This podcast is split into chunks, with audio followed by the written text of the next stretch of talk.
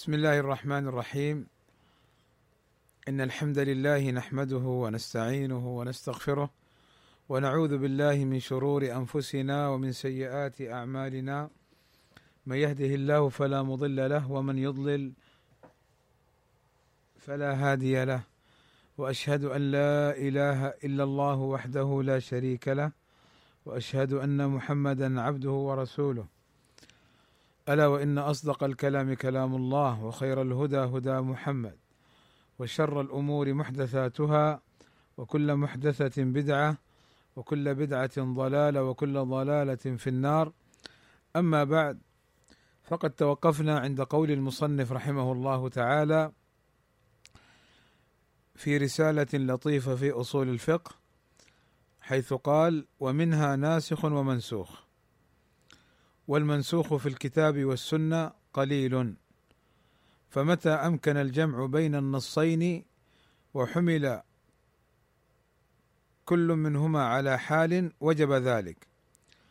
ولا يعدل إلى النسخ إلا بنص من الشارع أو تعارض النصين الصحيحين اللذين لا يمكن حمل كل منهما على معنى مناسب فيكون المتأخر ناسخا للمتقدم. فإذا تعذر معرفة المتقدم والمتأخر رجعنا إلى الترجيحات الأخر. ولهذا إذا تعارض قول النبي صلى الله عليه وسلم وفعله قدم قوله لأنه أمر أو نهي للأمة وحمل فعله على الخصوصية له. فخصائص النبي صلى الله عليه وسلم تنبني على هذا الأصل.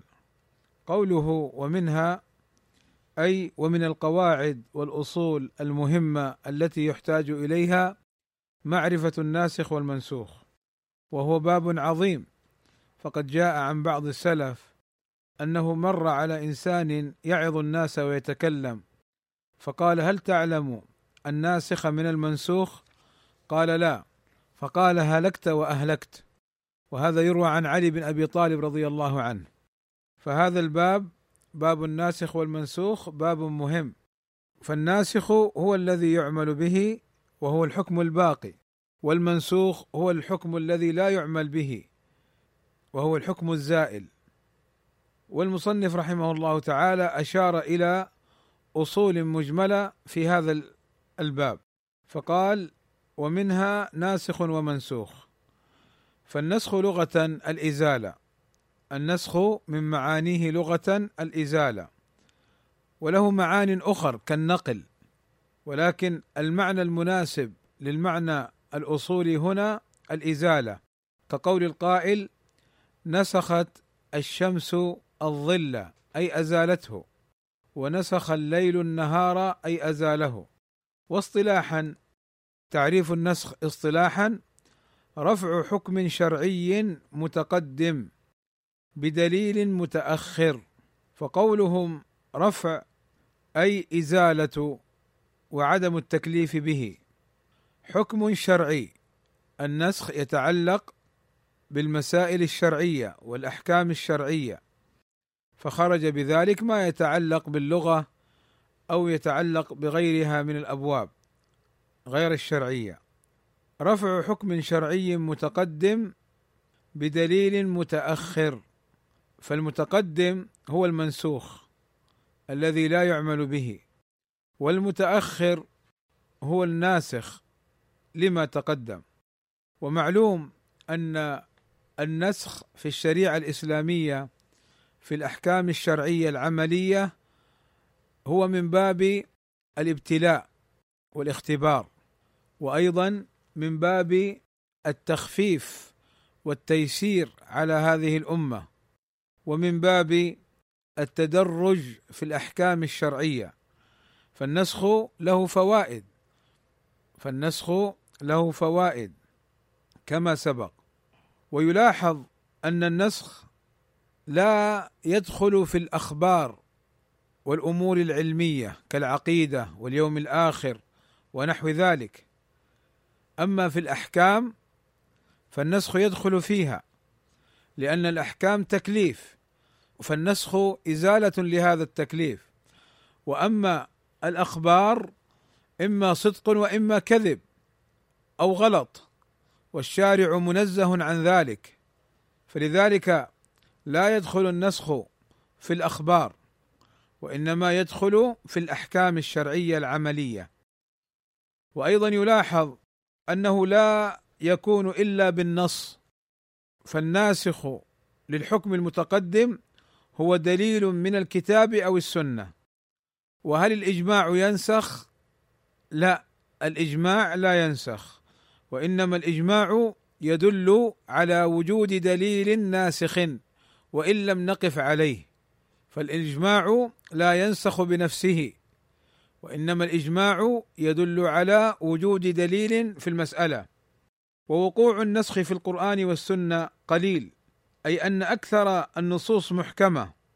الشيخ رحمه الله تعالى بين أن النسخ في الكتاب والسنة قليل بالنسبة للنصوص الشرعية الكثيرة فأكثر النصوص محكمة وليست منسوخة. وهنا يأتي إشكال وهو أننا نجد كثيرا في كلام العلماء أن هذه الآيات منسوخة أو هذه الأحاديث منسوخة. فكيف والشيخ هنا يقول قليل؟ فالجواب من وجهين.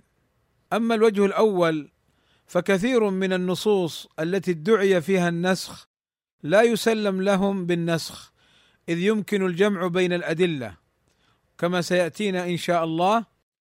أن النصين إذا تعارضا وأمكن الجمع لا يصار إلى الترجيح ولا إلى النسخ. فكثير من أقوال العلماء بالنسخ في بعض النصوص الشرعية غير مقبولة بل هي مرجوحة. هذا الوجه الأول. وأما الوجه الثاني لإزالة هذا الإشكال فبأن نعلم بأن السلف كانوا يطلقون النسخ على التخصيص وعلى التقييد على تخصيص العام وعلى تقييد المطلق. فالنص حين يكون عاما يشمل جميع الصور. فلما يخصص نسخ الصور الخارجة من الحكم. فمن هنا أطلق عليه النسخ أي الإزالة. ولكن النسخ بمعنى إزالة الحكم بالكلية بحكم آخر متأخر قليل جدا. ولذا عبارة السعدي رحمه الله تعالى عبارة مستقيمة وتدل على فهم ورسوخ في العلم. وقول المصنف فمتى أمكن الجمع بين النصين؟ وحمل كل منهما على حال وجب ذلك. فيعني أحيانا يقع التعارض بين الدليلين بحيث يظن أن الأول لا يتفق مع الثاني وهذا التعارض في الظاهر بالنسبة للناظر لا في حقيقة الأمر أي لا في الأدلة إذ الأدلة كلها متفقة وليست مختلفة أبدا. لذا وجب دفع ورفع هذا التعارض بعدة طرق ومسالك. المسلك الأول ما ذكره السعدي رحمه الله تعالى بحمل أحدهما على الآخر. وشرط ذلك أن يكون الدليلان في درجة القبول فلا يكن أحدهما ضعيفا والآخر صحيحا. إذ لو كان أحدهما ضعيفا والآخر صحيحا أو حسنا فإنه يعمل بالمقبول ويرد المردود ولا يعمل به. وأيضا يشترط أن يكون وجه الجمع ليس فيه تعسف ولا بعد بمعنى أن يكون وجه الجمع متوافق ومتلائم مع الأدلة. فإذا كانت الأدلة أو وقع في الدليل تعارض ولا يمكن الجمع فلا يقال حينها بالجمع. مثاله صلاة الكسوف صلاها النبي صلى الله عليه وسلم مرة واحدة. وجاءت الروايات بأنه صلى بأربع ركوعات بست ركوعات. فقال بعض أهل العلم يجمع بين الأدلة بأن يقال أنه صلاها عدة مرات. فهنا نقول هذا وجه جمع بعيد وفيه تعسف ومعنى التعسف هو التكلف ويعني الأمر غير المقبول في الجمع بين الدليلين يعني تكلف في الأمر. فاذا لا بد أن لا يكون في وجه الجمع تعسف ولا تكلف. مثاله مثاله لما أمكن الجمع بين الحديثين المتعارضين. حديث أيما ايهاب دبغ فقد طهر. أيما أي كل ايهاب والايهاب هو جلد الميتة قبل دباغه. فقد طهر. والدباغ الدباغ عملية آه، إزالة ما على الجلد من الشحوم والدم ونحو ذلك ليطهر. فالدباغ عملية لتطهير الجلد. هذا الحديث يفيد أن الجلد إذا دبغ فهو طاهر.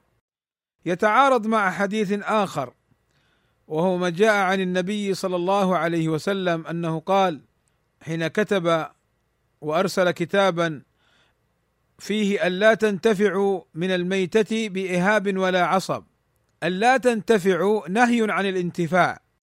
من الميتة يعني من الميتة التي لم تذكى بإهاب لا تنتفع بجلد الميتة ولا عصب أي ولا العصب الذي يكون في قدم أو ساق الميتة وهو العظم الذي يكون في خلف الساق.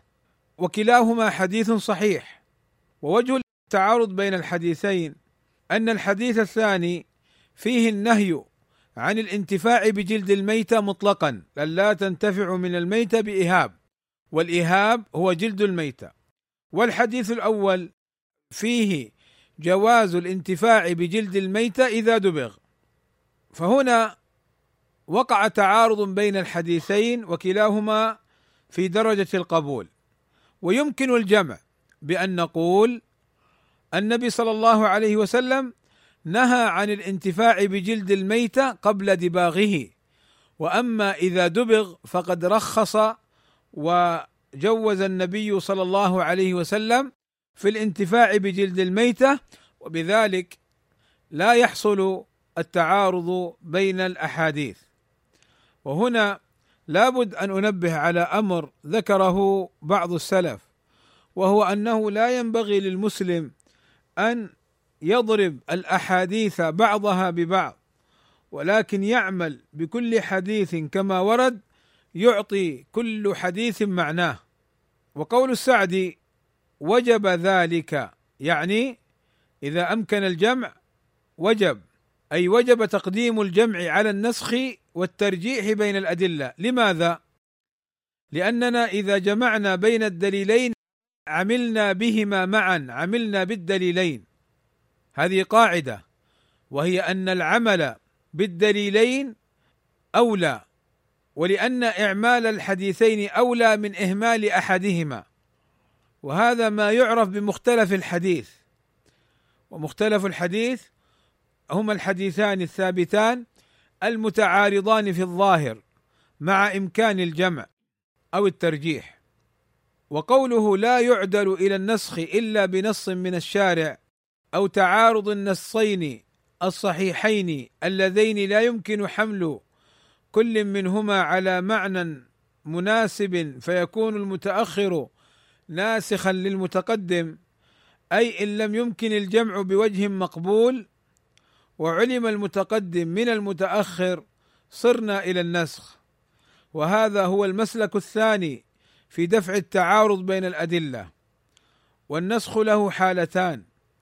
أن يأتي الدليل الصريح في إثبات النسخ فهنا يعمل بالنسخ لوروده في الحديث كقوله صلى الله عليه وسلم كنت نهيتكم عن زيارة القبور ألا فزوروها.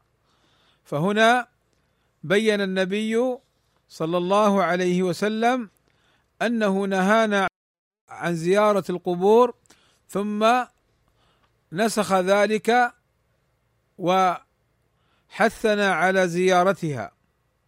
وأيضا حديث عائشة كان فيما أنزل أي في القرآن عشر رضعات يحرمن ثم نسخنا بخمس.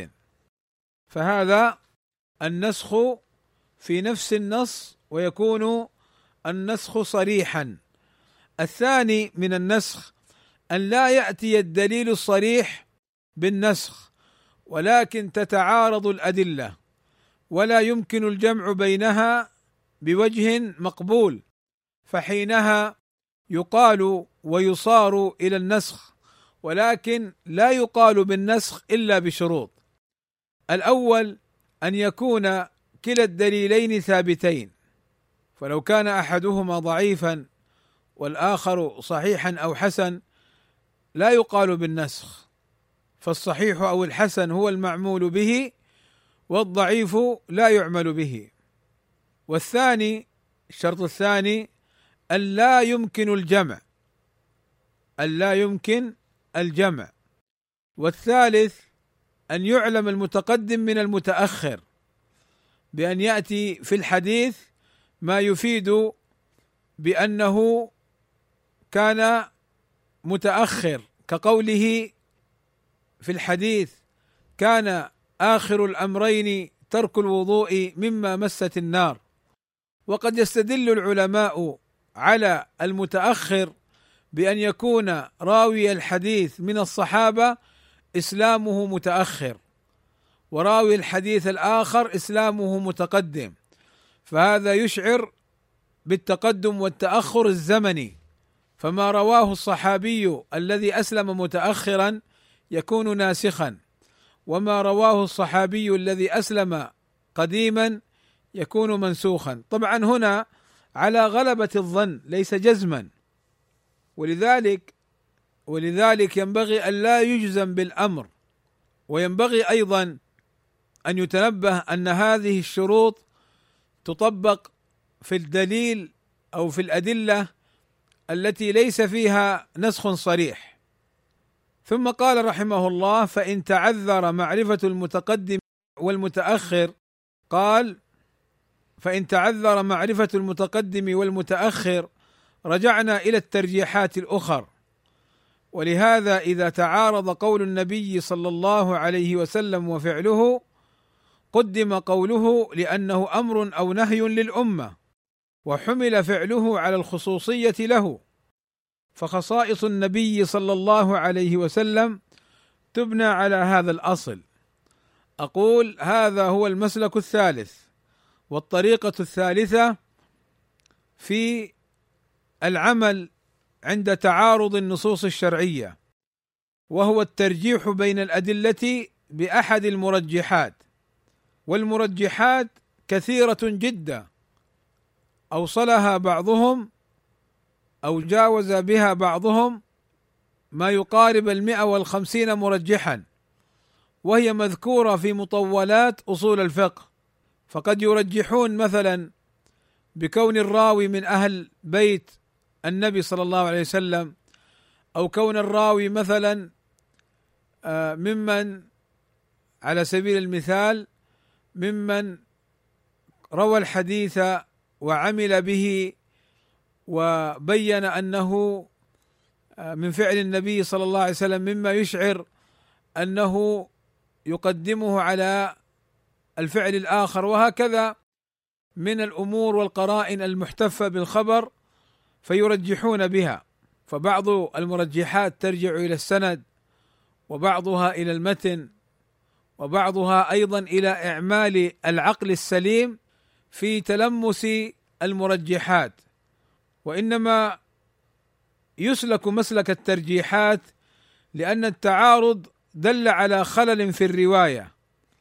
فحينها يلجأ إلى الترجيح لأن إعمال أحد الدليلين أولى من إهمالهما. لأن بعض العلماء يقول إذا تعارض الحديثان سقطا ولا يعمل بهما وهذا خطأ هذا خطأ.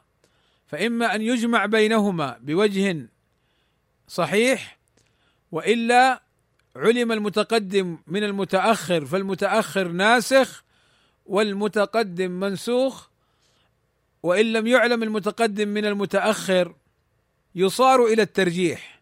فإن قيل لماذا لا نعمل بالنسخ بين النصين وإن لم نعلم التاريخ نقول لأننا حينها نحكم أهواءنا وأذواقنا وهذا لا يجوز.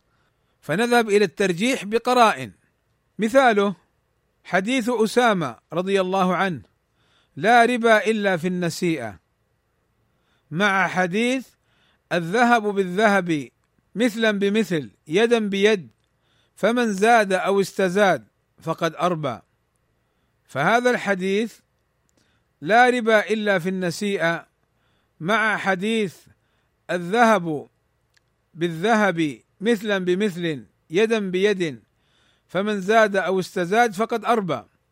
استدل العلماء على أن هذا الحديث لا ربا إلا في النسيئة بأنه مرجوح وأن الراجح حديث الذهب بالذهب مثلا بمثل يدا بيد فمن زاد أو استزاد فقد أربى. بمرجح عملوا فيه بذلك وذلك أنه تراجع الصحابي عن القول بهذا وأنه الحديث الثاني هو الذي يعمل به. وقوله ولهذا إذا تعارض قول النبي صلى الله عليه وسلم وفعله قدم قوله لأنه أمر أو نهي للأمة وحمل فعله على الخصوصية له فخصائص النبي صلى الله عليه وسلم تبنى على هذا الأصل أي من طرق الترجيح أن يحمل القول على العموم للأمة والفعل على الخصوص للنبي صلى الله عليه وسلم. يعني أن قول النبي صلى الله عليه وسلم عام وتشريع عام للأمة بينما فعله صلى الله عليه وسلم يحتمل الخصوص له فإذا تعارض الحديثان حمل الفعل على الخصوص والقول على العموم. وهذا وجه من الترجيح يراعى فيه الأمور التالية. اولا أن يكون في الأدلة ما يشعر بالخصوصية. وثانيا أن لا يمكن الترجيح بمسلك أقوى من هذا لأن احتمالية الخصوصية خلاف الأصل أي أن الأصل في التشريع أن يكون للعموم للأمة كافة والخصوصية للنبي صلى الله عليه وسلم لها مسلكان. الأول صريح كقوله صلى الله عليه وسلم حينما واصل في صيامه إني لست كهيئتكم إني أبيت يطعمني ربي ويسقين.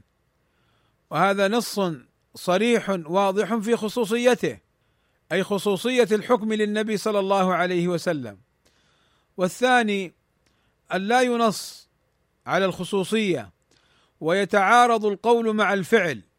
ولا يمكن الترجيح إلا بهذا المسلك فيقال باحتمال خصوصية الفعل للنبي صلى الله عليه وسلم. ولذلك لما جمع بعض العلماء بين حديث النهي عن استقبال القبلة وما جاء في آخر حياته صلى الله عليه وسلم بأن الصحابي رآه مستقبل بيت المقدس مستدبر القبلة قالوا يحتمل الخصوص للنبي صلى الله عليه وسلم في فعله وأما النهي فللأمة عامة. رد بعض العلماء قالوا لا هنا يمكن الجمع. يمكن الجمع بين الأدلة بوجه مقبول فلا يصار إلى النسخ. ثم ليست جميع الخصائص متعارضة فرجح بتخصيصه عليه الصلاة والسلام. ثم انتقل إلى مسألة أفعال النبي صلى الله عليه وسلم حيث قال وكذلك إذا فعل شيئا على وجه العبادة أي فعل النبي صلى الله عليه وسلم على وجه العبادة ولم يأمر به فالصحيح أنه للاستحباب وإن فعله على وجه العادة دل على الإباحة. هذه المسألة تعرف عند العلماء بمسألة أفعال النبي صلى الله عليه وسلم بمسألة أفعال النبي صلى الله عليه وسلم وحكمها. وهذا ما سنتعرض له ونتدارسه بإذن الله تعالى في اللقاء القادم. وإن شاء الله تعالى سأعيد درس العموم والخصوص ودرس المطلق والمقيد لأن بعض الإخوة يعني استكثر أو ثقل عليه إيراد عدة مسائل في درس واحد فإن شاء الله للإيضاح وإعادة بعض المسائل بصورة أوضح. سأعيدها إن شاء الله في لقاءات أخر بإذن الله تعالى. وفي هذا القدر كفاية وصلى الله وسلم على نبينا محمد وعلى آله وصحبه أجمعين. والحمد لله رب العالمين.